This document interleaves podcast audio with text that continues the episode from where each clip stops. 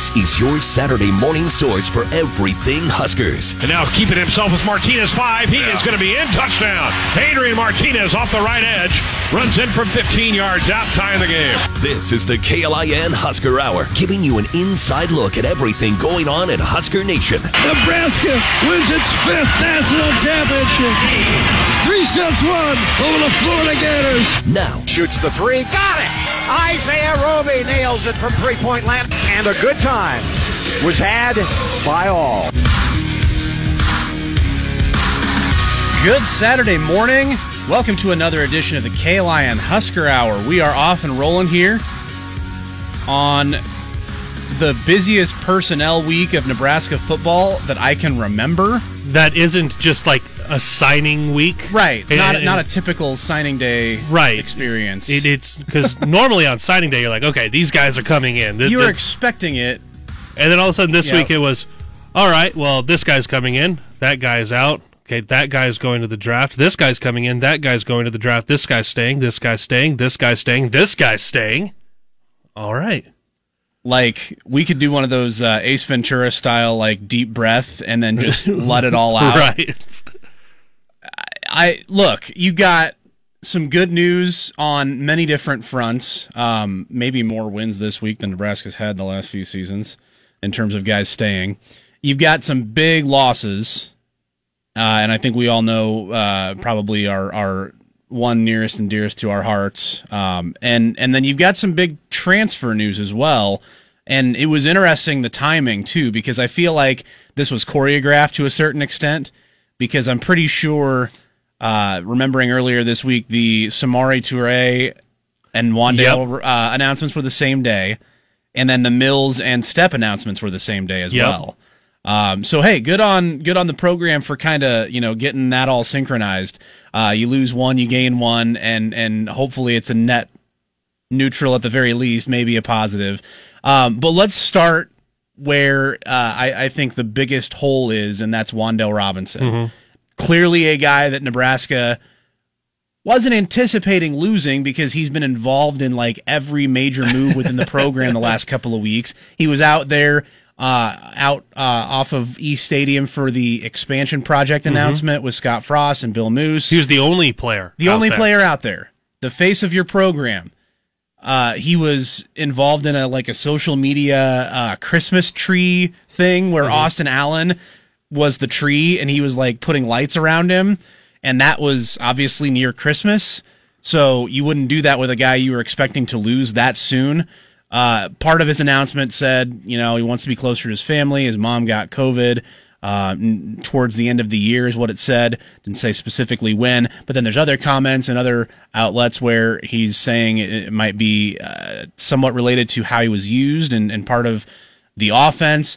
I, I don't know where you come down on this, but I don't know how much of an indictment it can be on the coaching staff, uh, just purely from his usage standpoint, because they did showcase his versatility quite a bit, um, and and they also didn't really have, according to you know, w- based on their personnel and who they were weren't and were and were not willing to play, uh, who they were able to use at certain positions once guys were not available. Uh, thinking of not having Mills toward the middle of this season, and then you have to go with Wan'Dale essentially because you didn't really have it in terms of confidence from Rahmir Johnson uh, or any of the other guys. Uh, so that's that's disappointing a loss, obviously, in in in terms of how you place blame on on who and what and. I, I don't know. I mean, if it wasn't a COVID related year and he could travel back and forth for an illness type of situation, would he be leaving? I don't know. I don't know if that's really the reason. I think maybe the truth lies in how he was used in the offense, and maybe he just didn't like being uh, a, a a feature running back and just wants to be used exclusively as a running back. You know, he, Frost is trying to win. I think he can appreciate that, but it is what it is, and he's got uh, opportunities elsewhere, and, and you wish him well, and, and you wish it would have worked out here for, for a couple more seasons. so there, there's a couple sides of this. Number one, Wan'Dale Robinson, um, wherever he ends up, i and he's at Kentucky, He's committed to Kentucky. That's his home state school. That's where he was originally committed to. Um, and whoever gets him in the NFL knows they're going to get a guy who, whatever you ask of him, even if it's not how he wants to be used, he's going to do whatever he can to help the team win. And that's what he did at Nebraska. And I believe his usage isn't so much um, any issues he has with usage was not the number of touches he got because he started to get a bunch of touches. But if we remember, there would be a series where they'd line him up in the backfield and they ran him straight ahead for four consecutive plays. Yes. And all you're doing at that point is saying, look, there's four touches. That, that, that's all you've done with those four plays because at no point should Wan'Dale Robinson be running directly at the guard in front of him. Like that, that's not a good use of him on the field. I think the usage that Wan'Dale is looking for is quarterback that can consistently throw the ball to someone and hit them on slant routes, on option routes, can hit a guy consistently downfield if he were to break something open over the top. Nebraska didn't have that. So when Wan'Dale's running routes, like he got crunched across the middle on one where he's a little bit hung out to dry. Mm-hmm. He's looking for a quarterback that can get him the ball in space so he can showcase his talent that way. He got the touches at Nebraska.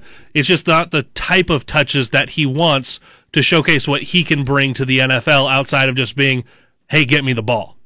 Does he have that at Kentucky though? I don't know who See, they have as a quarterback coming in, but they had a glorified running back and Terry Wilson as their offense See, last that, year. That's that's the thing is you can want those things, but I don't think Kentucky is the place to give him those things. Yeah. Like, look, you you want to go ho- closer to home, and I don't think anybody can fault you for that, especially given the situation from this last season. Who knows when the last time? This might have been in something, uh, some of the write ups of of him uh, since he transferred out, how long it had been between visits home back to Kentucky, uh, going back to like March or April mm-hmm. or May, all the way through the end of this season in December. Uh, so it was obviously a while, at least six months, maybe up to nine.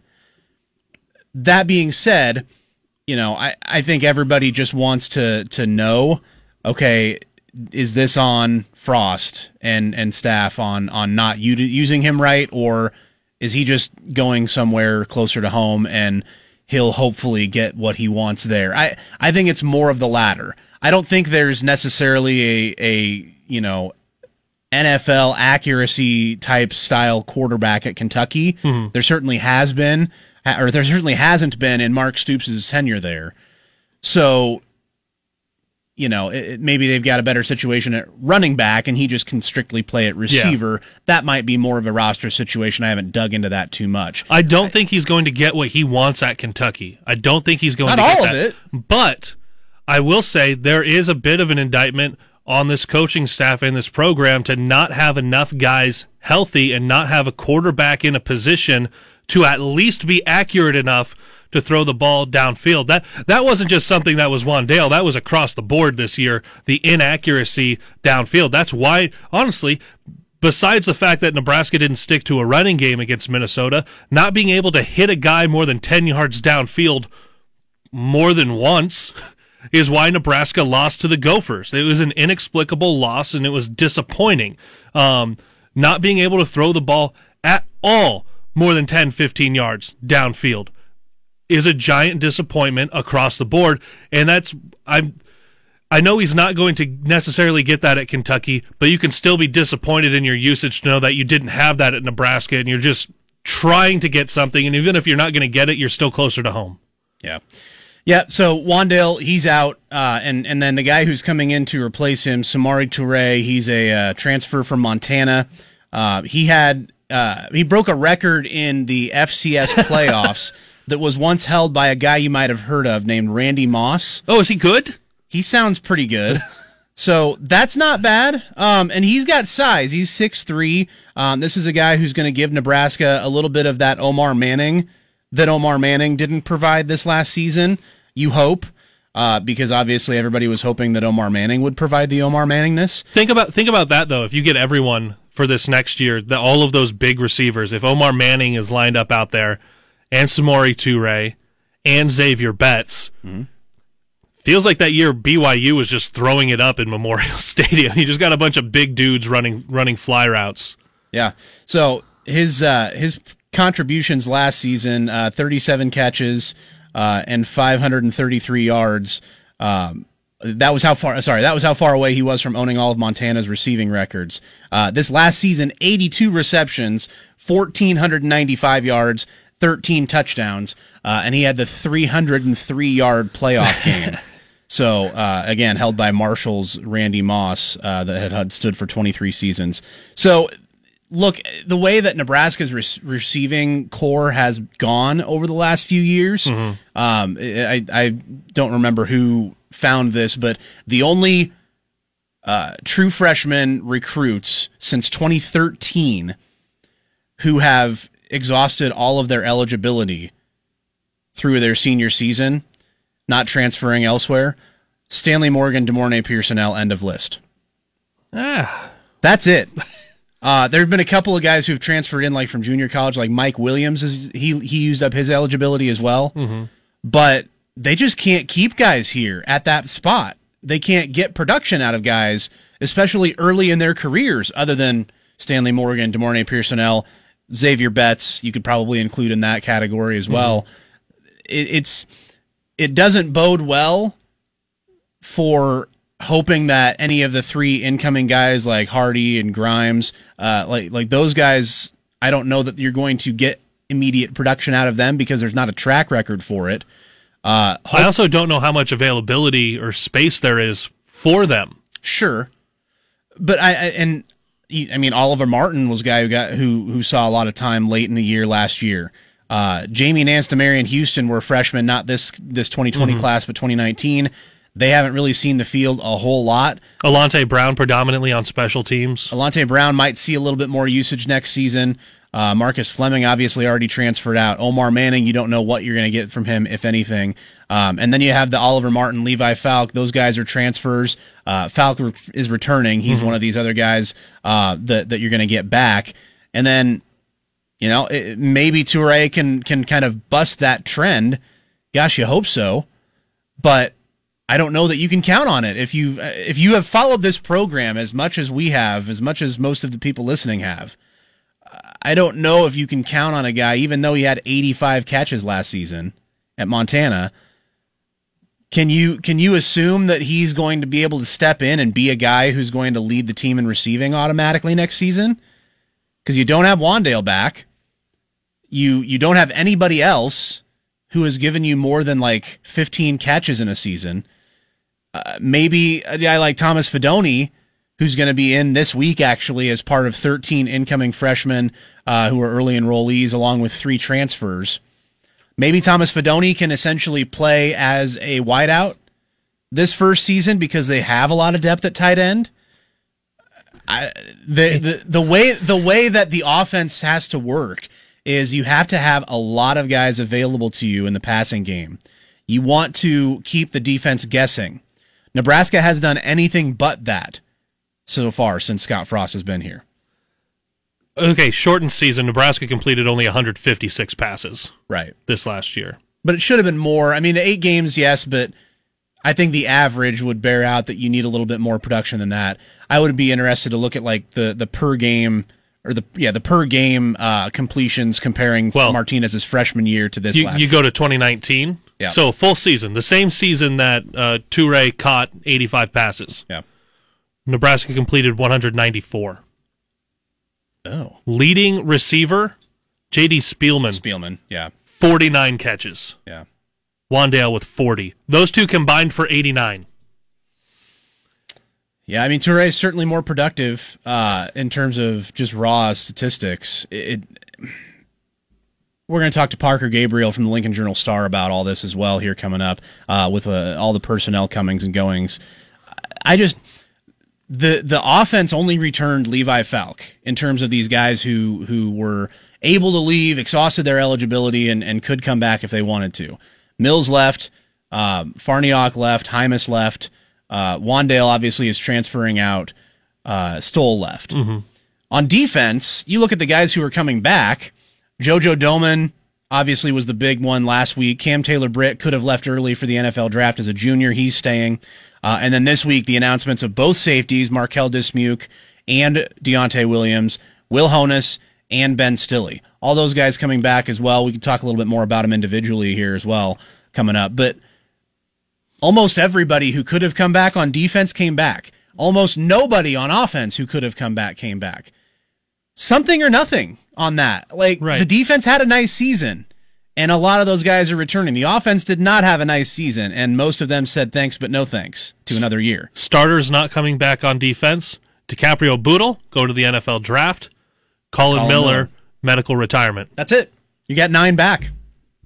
Offensively, And I feel and I feel pretty confident in what you're able to replace with those two anyway. Yeah, Nick Henrich. Uh, I saw that he uh, somebody found. I think this was twenty four seven. The most tackles in a Big Ten game, uh, or the second most tackles in a Big Ten game period for Nebraska. The number one was Lavonte David in a game against Michigan in twenty eleven. That game against Iowa for Nick Henrich, who was inside linebacker, moved him to outside linebacker before last season.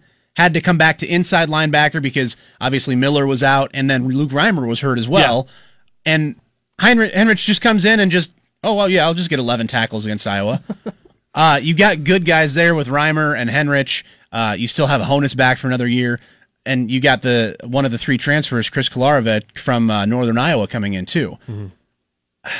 A lot of talent returning on the defense, a lot of experience returning on the defense.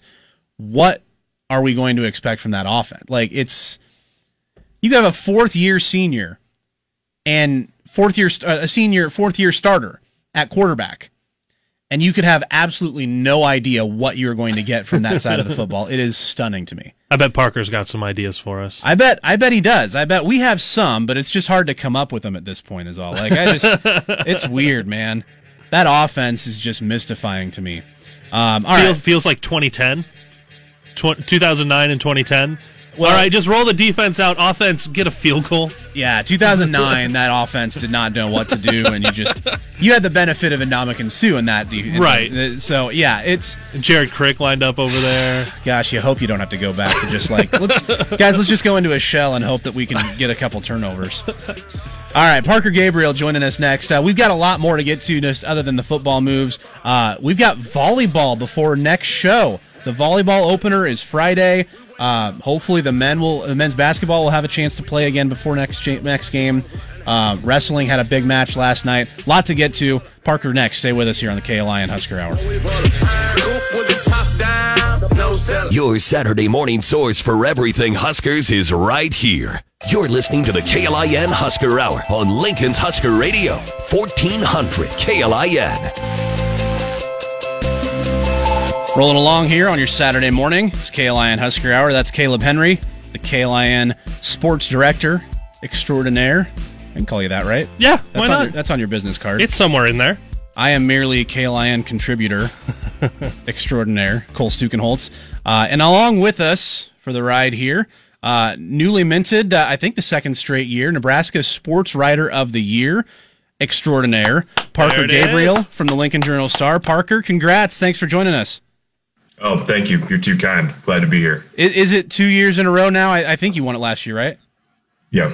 Very Yep. good. Good stuff. Hey, uh, we we do appreciate having you. Your insight is uh, always uh, very much uh, helpful to us uh, understanding. Uh, one of the things that we would like to understand, and I think a lot of listeners too, uh, is what the heck is going on uh, in terms of contrasting offensive returnees and defensive returnees.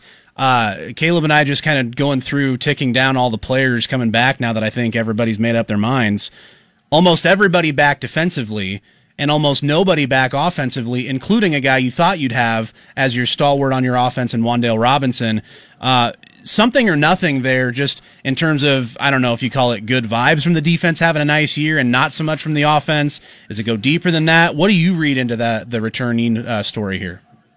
Yeah, it's a good question. It's a big one. I, I think it's probably something, but I don't know if it's as much as what some people would make it out to be. I mean, I think in the in terms of the seniors with the decisions to make, everyone is just sort of in their own boat on that, and it broke. Uh, you know, in a way where a bunch of defensive guys obviously made the decision to come back, and and a few on offense didn't. But there weren't really as many choices. I mean, I thought Brenden Heim Jaimes probably had the easiest decision out of everybody, um, you know, as the season went along and he made that jump to the NFL. Um, you know, I, I, think you can tick down the list of guys that didn't come back in, in terms of the seniors on offense and find a good reason for it. Um, you know, Matt Farniok is coming off a year where uh, he had a lot of experience playing a, a couple of different positions. Uh, Boe Wilson had sort of lost his job and wanted to go somewhere else to find a place to play. So, you know, first of all, they didn't have as many seniors on offense as they did on defense. And then a couple of them, you can sort of understand the decision to move on. Uh, defense, you're right. I mean, they caught sort of a good vibe there, and a bunch of guys came back.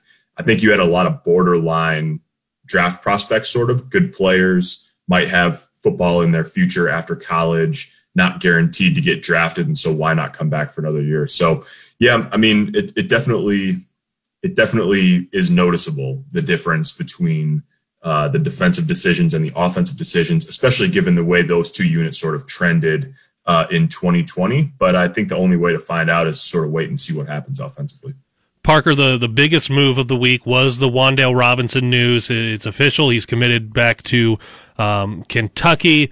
Now, he, he wants to be closer to home. He's going to be closer to home. But from what he told ESPN's Adam Rittenberg, there was a few issues with how he was used on offense. I don't know that with this Kentucky offense, how much of that's necessarily going to change. You're not going to get an elite quarterback um, there, but even still, how much of that decision feels like an indictment on the offense not being able to put Wan'Dale into a position um, where he would be used more at the receiver position, downfield a little bit more, more on the option routes, and not having a quarterback that can uh, competently complete the ball down there for him as well.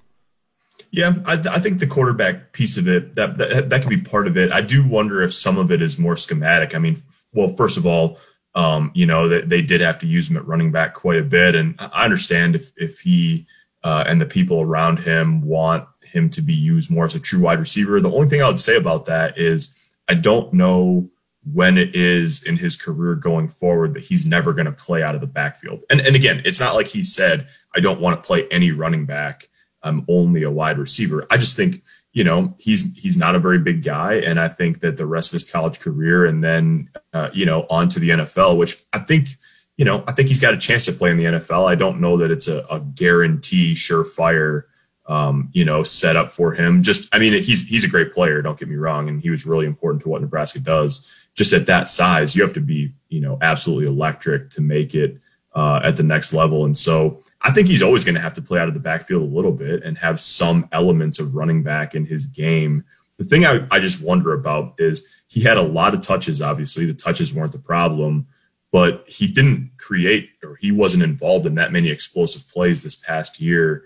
And it felt like every time they threw him to the, the, the ball in the flat or in those short routes, to me, it never felt like he had a whole lot of room to operate. And and for whatever reason, you know, they couldn't get him the ball with a lot of green grass in front of him. And so I wonder if, you know, he, I, he went sort of out of his way not to say bad things about Nebraska or anything like that. But, you know, if you watch football, um, you flip on any college game, you just see guys with the ball and all kinds of space in front of them. And I think the combination of defenses paying all so much attention to him and being able to pay so much attention to him just felt like he was catching the ball in the flat and there were two defenders you know draped all over him as soon as he caught it um, and i don't know i don't know if that's going to be any different at kentucky but we'll find out Parker Gabriel from Lincoln Journal Star joining us here on the KLIN Husker Hour. Uh, obviously, you lose Mills and Robinson this week, but let's talk transfers. You get a big time FCS wide receiver uh, with a lot of production coming from Montana and Samori Toure. You get a big back from USC and Markese Stepp uh, to maybe fill in uh, the role of Dedrick Mills in this offense. Uh, what is Nebraska getting in these two players, and how will they fit in Scott Frost's scheme? Yeah, you, are getting two guys that have proven that they can do it at the college level. Obviously, the FCS is a little bit different than the Big Ten, but when you have 1,500 yards at that level, I mean, it's pretty clear. Uh, and then when you combine that with the sort of attributes that Samori Toure brings to the equation, uh, big frame. You know, he's 6'3 and 190. He can run. He created big plays in a lot of different ways at Montana. It's not like he was a one trick pony. Um, he could take the top off the defense. He's really good at catching the ball underneath, make you know, making a guy miss uh, and turning it into a big play. Obviously, that's a bigger challenge against Big Ten secondaries than it is uh, in the Big Sky. But Um, he's a guy who had a lot of attention from from power conference schools when he went in the portal. Um, he's got one year left. He's already on the NFL's radar screen. So uh, that to me, he's he's a proven playmaker. Now he's got to prove that he can do it at the Big Ten level, but uh, he's got the attributes that lead you to believe he can do it. I mean, we'll we'll see what that looks like. And then with Markese Stepp, um, you know, he was part of a three back rotation at USC. Um, he's only got 100 career carries uh, on his legs at the college level, which you'd like given the production that you've seen. It's fresh legs. Uh, he's got a lot of ability. Like you say, he's a big back. He's 235. The thing with him through most of his career at, at, at Southern California is he just got to stay healthy. Uh, he's missed time a couple of years with injuries, and you never really know. You know, there is such thing I think as being injury prone, but sometimes you just have a run of bad luck too. So if they can keep him healthy, uh, keep him in a good spot, and and and you know give him uh, some of that role that Dedrick Mills had. Obviously, they've got young backs that they like. Um, none of those guys have shown to be sort of like a true three down back or workhorse type back so far, but. Uh, Markese Stepp is a guy who you know they think can sort of fill that role, and especially if they can keep him healthy, uh, they think he can be a productive player at this level. So that's a little bit of defense, a little bit of offense. We found out more this week about Jonathan Rutledge being out as special teams um, analyst. Still waiting on a decision from Connor Culp, although it's kind of assumed that he's coming back. Uh, what what do you see as the future of um, of that kind of analyst or special teams? Possibly going to a coordinator, position. like where, where are you seeing how special teams is run going forward under Scott Frost? Yeah, there's a couple of options, but I, I, do wonder if this was the first step in sort of changing how it's been done. Um, obviously, you know, there's no uh, on the 10 man full time offensive staff, there are no openings currently. And so if you were going to hire a special teams coach full time, uh, there would have to be an opening. Obviously, you know, the coaching carousel's running pretty wide open right now, and there's a lot of, you know, moving and shaking. And so I don't think that that's impossible. Um, I don't know what the timeline exactly would look like on that, um, but they could go back to the analyst route. I think if they go back to the analyst route, they probably have to have a more defined intermediary on the coaching staff. Um, you know that it's not that they it's not like Jonathan Rutledge was just trying to do it all himself as an analyst who couldn't actually coach the guys. I mean, each assistant had sort of like one little piece of it. It seems that you know, and just some of the things that Rutledge has said since he left, that communication, you know, it's hard when you when you can't coach those guys, and so I I think just given the way it went this past year, that they'll change the structure of how they do that. Now, does that mean that one of the existing assistants takes a more lead role in special teams and they shuffle some other duties positionally around? Uh, will there be a spot that comes open on the staff? I don't think we know the answer to those questions yet, but I do think that the setup uh, will change from the way it was structured in 2020. Rutledge had the only first team All Big Ten player for Nebraska. Got him here too. Yeah. Got him here, and then didn't get to use his punter um, either because uh, Cerni was injured. Now, Parker, something I've heard and seen a lot on social media is folks um, wary about the number of seniors that are returning because they think it's going to stifle the development for guys that would have gotten those spots going forward. Where where do you see that balance of stifling opportunities with bringing back experienced guys so you're not completely turning over, especially on defense? Yeah, I think. I mean, I think it's just something that, that's got to be communicated well to the young guys that are back there. I mean, I, I, think that there are still going to be opportunities, and, and I don't know, maybe you know, maybe if young guys, uh, whether it's in the secondary or or um, you know on the defensive line, if they prove they can play, um, maybe you don't have to play Marquel Dismuke and Deontai Williams every snap of the season. You know, if they're far and away the best players, they're going to play all the time. But to me, I, I think you know you you you talk to your young guys about, hey, yeah, these guys are coming back. Go win a job anyways. And then on top of that, the other thing that you have to be conscious of if you're a young guy who, yeah, maybe you're frustrated that you thought I'm going to be, I'm moving up because these guys are gone and now all of a sudden they're back, is this is the setup everywhere right? I mean, there are seniors coming back to use this extra year all over the country. Now, maybe not every player at your position is coming back all over the country, but there this is an issue and the scholarship, you know, number crunch that's going to follow it is going to be an issue all over the country. And so it's not just like, hey, five defenders are coming back for Nebraska, I'm going to go, I better go find somewhere else where the opportunity is better. You might be able to find a thinner depth chart somewhere else, but are you going to find a thinner depth chart at the same level with a coaching staff you like, with a scholarship available? I mean, the number of things that you're just going to have to line up, you know, A, B, C, D, E, um, to, you know, at a different school. I think that, you know, there's a ton of players in the transfer portal. Obviously, there's a lot of players moving around, but it's not as easy as just saying, well, my guy came back, a guy came back in my position, so I'm going to go find somewhere else to play. And I think that's probably part of the conversation that the the coaching staffs and, and not just Nebraska, all over the country are having, you know, with young guys, given the sort of unique setup with seniors this year. We'll get you out of here on this one. Uh, spring ball is is not too far off.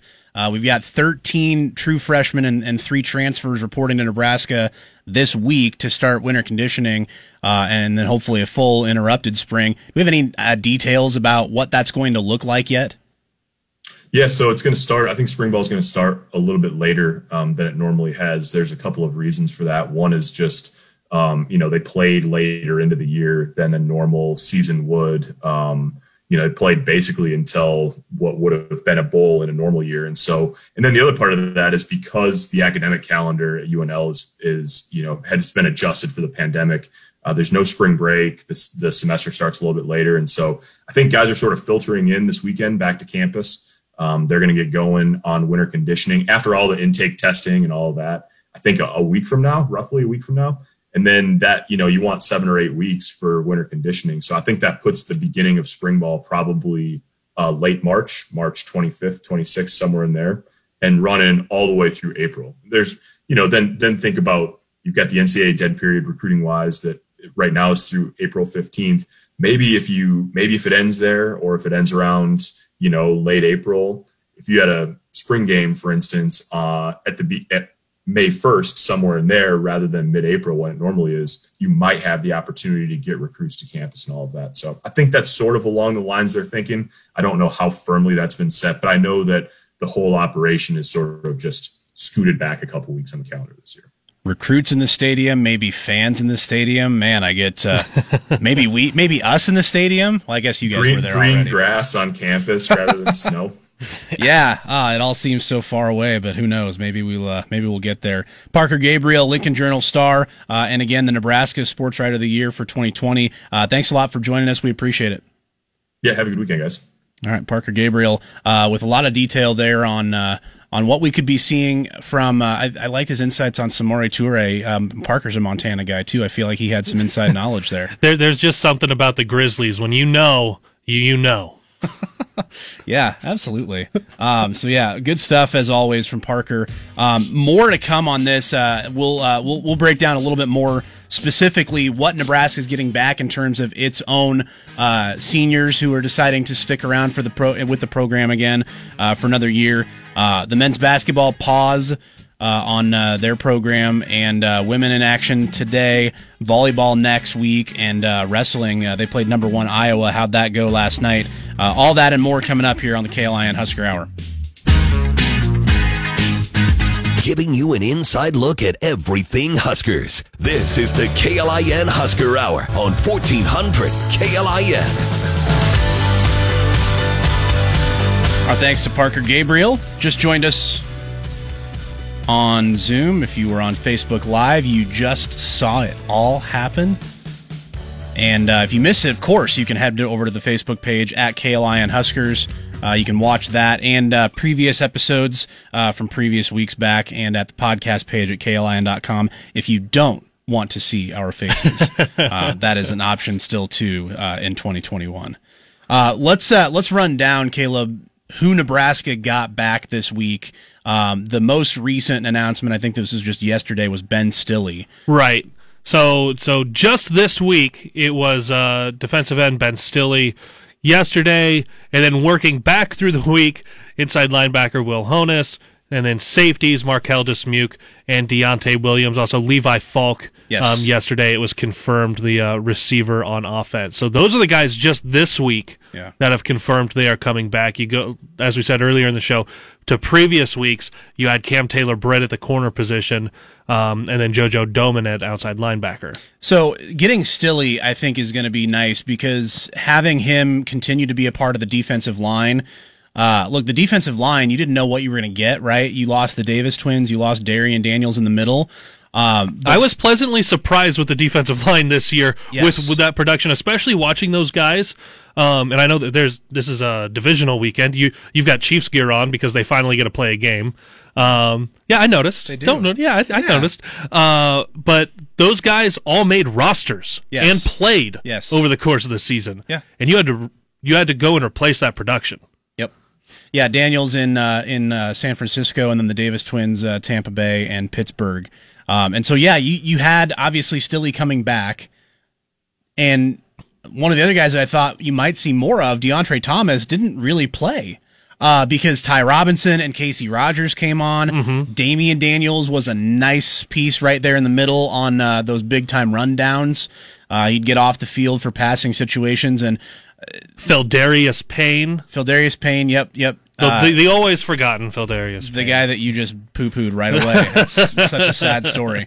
Um, so so Stille coming back is good um, for for all those reasons. He's led the team in sacks before um, in his career uh, in in previous seasons. So um, having him back as a, a, another leader for this team is good. Will Honas in the middle, uh, right there at the linebacker spot having his presence there without Collin Miller uh, was was still. I mean, Miller was a captain of this team. He was the voice of that defense. Um, and Honas doesn't really talk a lot to the media. I don't know that he talks a lot within the team, but um, he was certainly productive uh, in a few of those games. Uh, and having him there to help Nick Henrich and Luke Reimer continue to progress and, and develop uh, will also be good. Uh, and then at safeties, we talked about this last week. I would have been happy getting one of those guys back just from a pure experience standpoint and, and not losing both guys, uh, especially not knowing if you'll have Myles Farmer available, who's really the only other guy with a lot of experience. Um, and had those interceptions. right, right. Uh, when, when he had to step in in the first half against Northwestern. Yep. Uh, and and so getting both of them back is is really nice because you weren't sure for a, a hot minute there whether you'd have any of the four main starters from the secondary returning because obviously DiCaprio Bootle moved on. Cam Taylor Britt had options as a junior for NFL aspirations, and then both of those se- safeties were seniors. Um, with the COVID, you, you have the opportunity to get those guys back, and both of them coming back. Right. Uh, nice, nice addition for 2021. Like Parker said, though, as you look through these guys who were maybe borderline being on people's boards, the highest grade was probably for DiCaprio Bootle. Yeah. the, on on the defensive side. Not to say that none of these guys could have gotten drafted. Um, you, you look at how big the passing game is in the NFL anymore, and you're going to have to rotate through a bunch of guys in the secondary.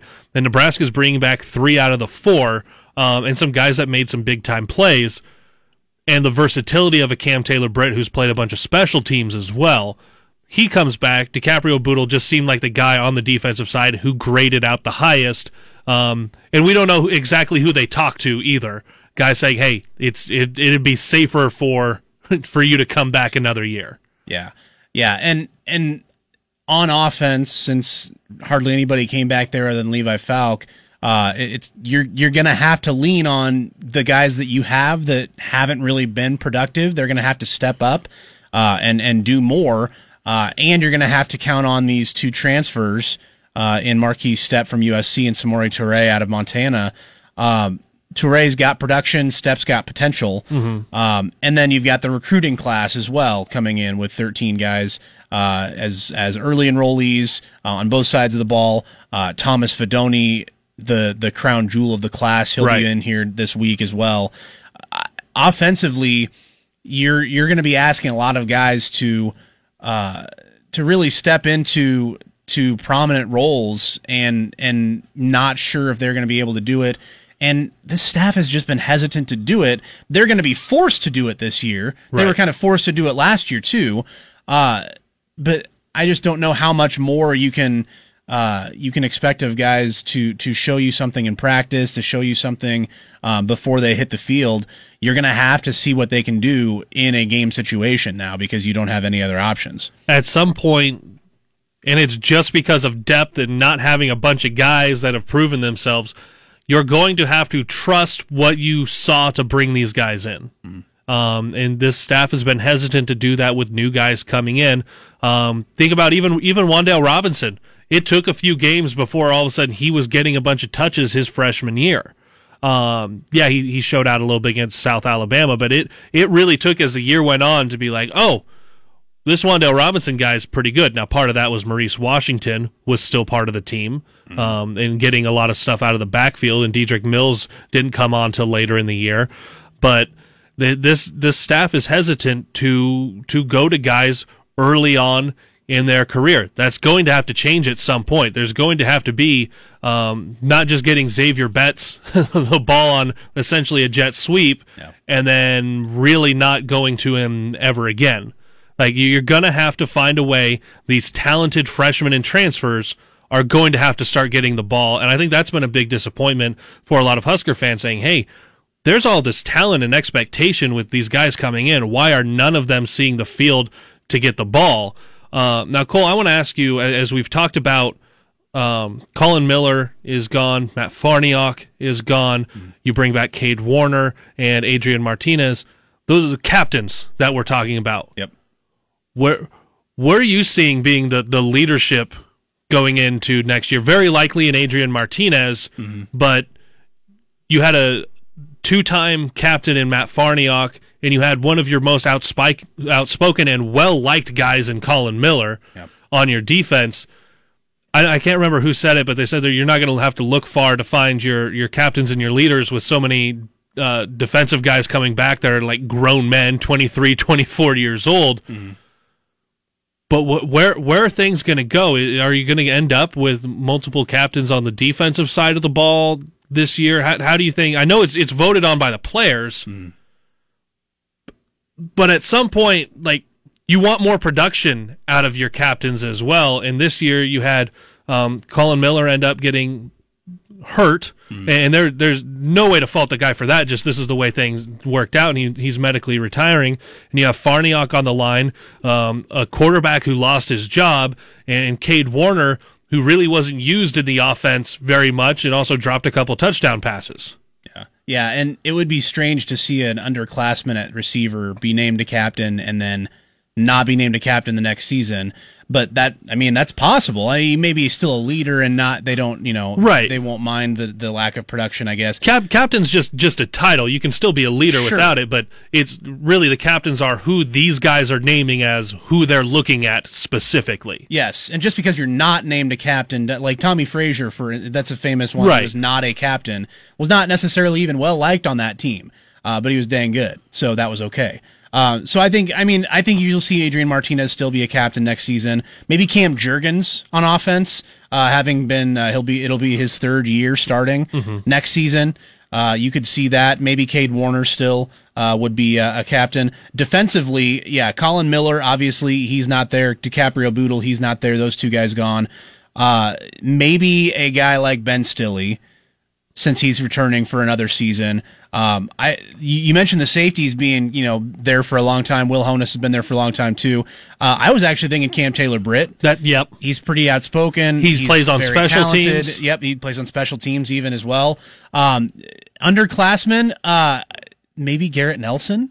Yeah. That'd be a sneaky one to, to, to look for, maybe. He seems like a well liked guy. He he's always fun to talk to when we get his availability. And you you absolutely know he will do anything for this program. There's no question about that. There's He, no question. he doesn't wear his emotion on his sleeve. His emotion is ten feet in front of him. It's it's going to give you a warning shot uh, before he gets there. Yeah, that's interesting because you do have a lot more experience on the defense, uh, and maybe they name five. Maybe there's too much leadership on the defense. You give three to defense. Two oh to darn! There's too much leadership. Uh, 2021 Nebraska football. Too much leadership. Not giving up a single point with this defense, right? All year. Not not a one. No, you're going to be tired of all the winning. I think. uh, no question about it. Hat tip, Jack Mitchell.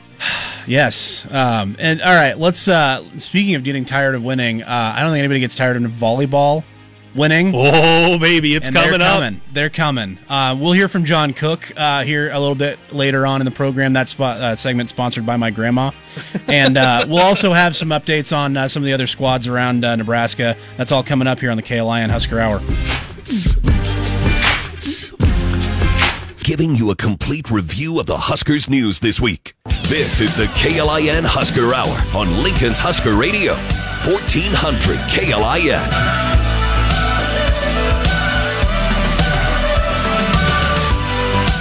KLIN Husker Hour. Continuing on here on your Saturday morning. Nebraska basketball lost that Purdue game not this past week but the week before. Right. Uh, that was a mutual decision is what is what the uh, the the release said where uh, both teams making that decision mutually out of an abundance of caution for health reasons. Purdue then played Friday. Nebraska then played Saturday. Sunday. Sunday. Sunday, uh, Yvan Ouedraogo was unavailable, and, and that kind of leads you to believe he may have been a, a positive test there. Uh, and then Monday, the announcement came that Nebraska was pausing all team activities uh, due to COVID, COVID results among its Tier One personnel, um, and so that canceled the game against And tier Illinois. one, tier one personnel. That is any of the players, coaches, uh, and staff that have um, consistent contact with the team. Right. Um, and so then that game against Illinois on Wednesday, uh, the game was scheduled for Today, today we were actually Maryland. supposed to take you up to pregame at ten o'clock this morning. Yep, that would have been 11 a.m. That is also postponed. Yep. So hopefully the Huskers can get back in action on Wednesday, the 20th, against Minnesota. Um, and if so, we will have that for you, of course, right here on KLIN. Uh, but but yeah, you kind of feel. I mean, goodness, Fred Hoiberg still looking for that uh, elusive third Big Ten win here in his second season. And you think you might have, you know, some positive momentum after uh, a nice second half against Michigan State, and then you lose that Purdue game.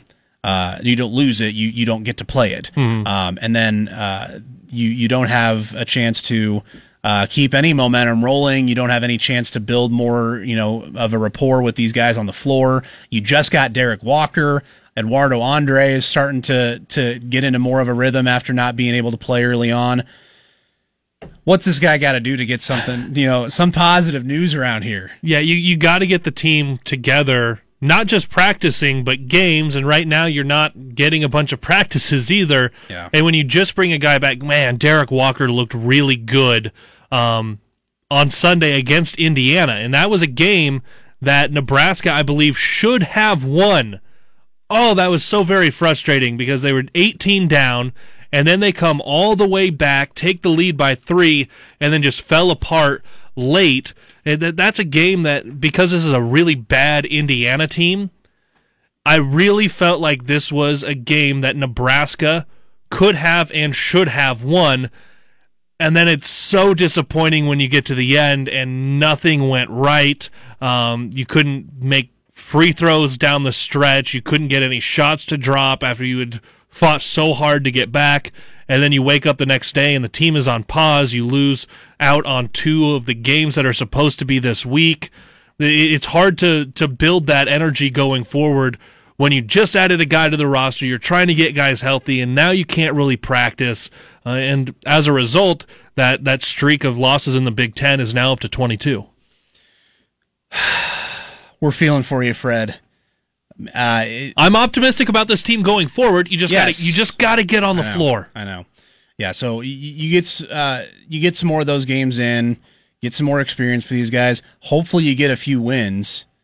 Um, hopefully, you get one win at least, please. I want to see 2 Don't to th- I want I want to see 2 to 3. I mean, gosh, I'd love six, but just don't go over. Just don't go zero and twenty, or zero and however many you get. Uh, hopefully, they get Yeah. all twenty in. Um, women are in action uh, later today. Uh, they've had a little bit of a hot streak. They've knocked down some uh, ranked teams lately. Amy Yep. Williams' squad is starting to figure things out. They've won three of their last four. They get another ranked team in number, I believe, 15, Ohio State this afternoon. Uh, that game will be over on uh, B1073. But yeah, this is this is a team that's played well. The question coming into this one though is how healthy is Isabelle Bourne, the uh, the stud sophomore, um, who's played a lot more on the wing this year just because of depth issues. Uh, but she left the Michigan State game Sunday with about a minute left in the game, an ankle injury. She's been uh, kind of hampered with that all week.